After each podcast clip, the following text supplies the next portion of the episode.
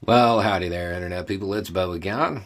So, today we're going to talk about how Putin might be uh, responsible for, at least in some ways, putting the Republican Party back on track in the sense of getting it to abandon its massive authoritarian tendencies lately.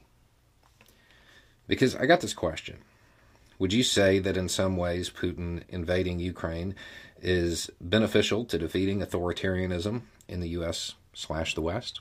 And the answer to that is yeah, absolutely. It's a happy benefit. It's a side effect. The Republican Party, for years, spent a lot of political capital casting China as the, the front runner in the new Cold War, in that new near peer contest. They put all of their effort into demonizing China.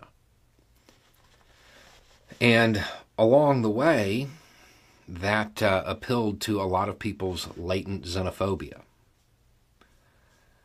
And that brought out a base that embraced a lot of authoritarian concepts and figures. And those politicians that they embraced, those authoritarians within the Republican Party, when they got elected, they used the Republican Party and their position in government to cozy up to authoritarian strongmen all over the world.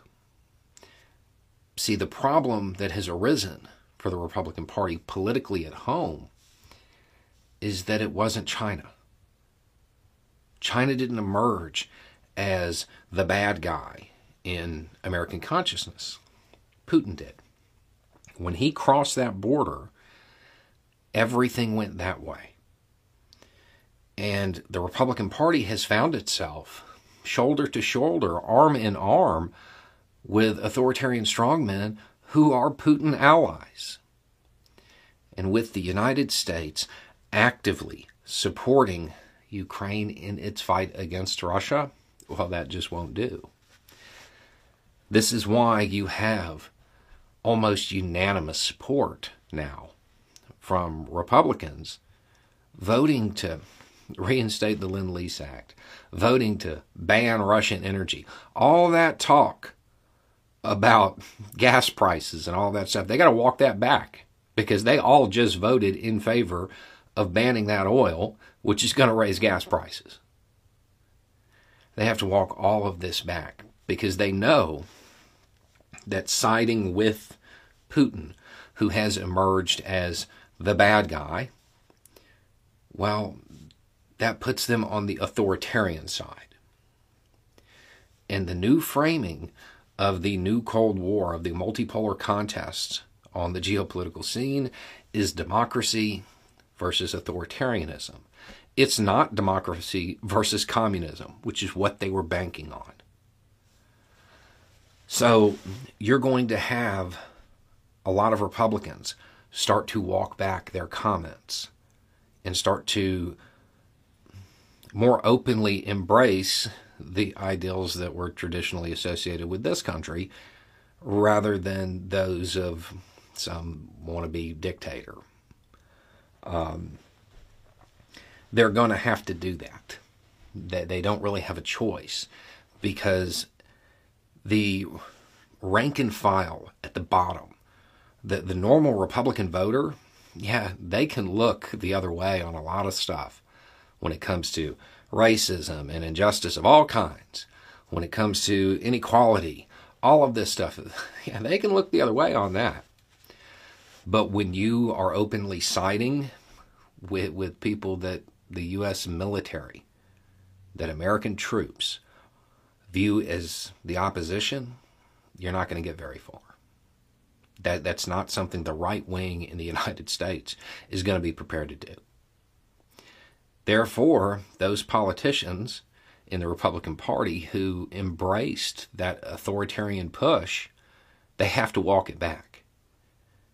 And they will because they don't actually have principle. They have rhetoric that they see as useful at the moment. You have to remember the Republican Party status quo.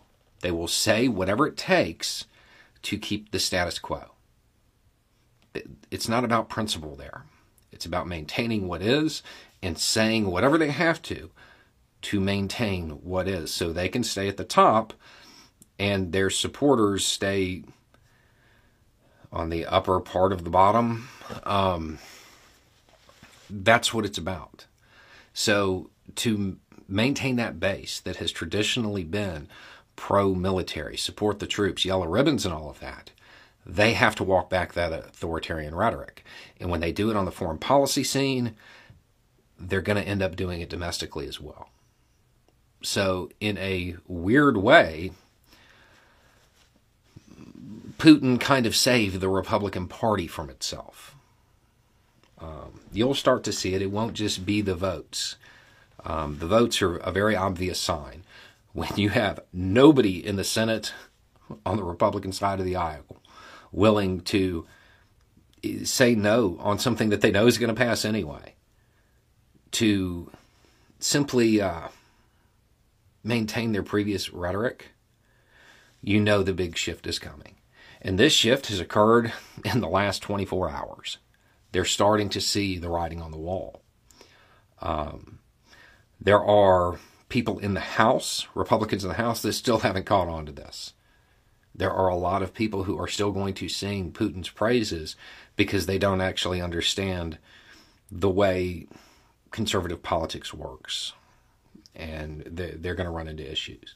But to answer the simple question, is this going to help slow authoritarianism in the U.S.? Yes. The same way the first Cold War clamped down on leftist thought in the U.S. because it got associated with the Soviet Union, the same thing's going to happen in reverse. The authoritarian right wing mindset is going to be upended. The rhetoric is going to be upended because now that's the bad guy. They'll be the ones in front of the House Committee on Un American Activities or whatever. And nobody wants that. Anyway, it's just a thought. Y'all have a good day.